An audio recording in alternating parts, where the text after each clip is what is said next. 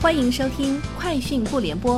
本节目由三十六克高低传媒联合出品。网罗新商业领域全天最热消息，欢迎收听《快讯不联播》。今天是二零一九年四月三十号。三十六克讯，联想宣布将推出全球首款搭载国产双频北斗高精度导航定位芯片 HD 八零四零的联想手机。该款芯片由华大北斗研发，HD 八零四零是一款拥有完全自主知识产权的国产基带和射频一体化 SoC 芯片，集成了浮点运算单元，计算能力实际跃升百分之四十以上。近日，消息人士透露，互联网医疗公司丁香园旗下丁香诊所已获得医美资质的执业许可，不日将正式对外开展医美业务。对此，丁香园相关负责人表示，诊所目前确实在筹备上线轻医美业务。有别于传统意义上的医美，丁香诊所轻医美仅解决损容性或病理性的皮肤问题。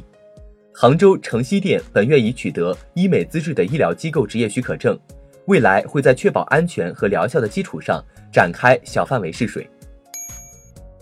据彭博报道，腾讯支持的水滴公司寻求融资，估值超过十亿美元。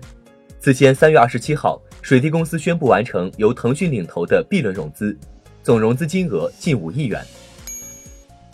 三十六氪讯，在谈到小米成立集团技术委员会将带来哪些变化时，雷军表示：第一，技术委员会最重要的意义就在于我们在业务管理之外增加了技术职能的管理；第二，持续加大对技术的研发投入；第三，我们将建立起年轻化、高端化、规模化的人才梯队。第四，我们将更大规模的参与国内外技术标准的制定。雷军提到，除了北京总部之外，未来计划在南京和武汉再建两个万人规模的技术研发中心。据彭博报道，三星电子表示将对折叠屏手机缺陷找出一套根本解决方案。此前，三星电子发布声明称，为了充分评估相关的反馈以及进行更多的内部测试，我们决定推迟 Galaxy Fold 的发布。并在未来几周内公布新的发布日期。三星当时表示，从初步的调查报告来看，铰链顶部与底部受到外部压力冲击，可能是导致目前问题的原因。针对媒体对拼多多刷单一事的质疑，拼多多方面回应称，对于刷单行为零容忍，并通过建立反作弊系统，推出由商家自愿展示全平台总售数据，推出自有电子面单，打击虚假发货等措施。消除刷单的动机和可能性，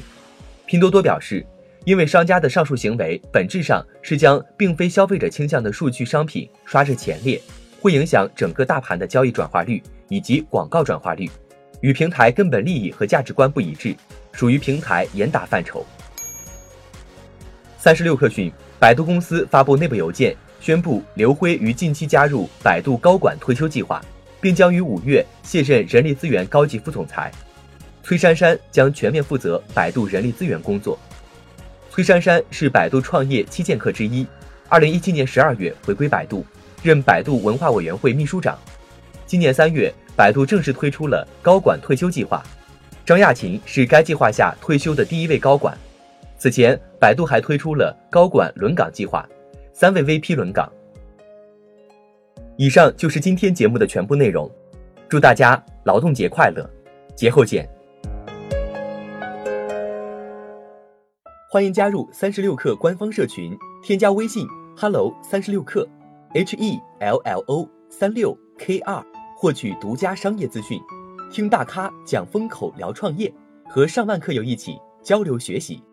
高迪传媒，我们制造影响力。商务合作，请关注新浪微博高迪传媒。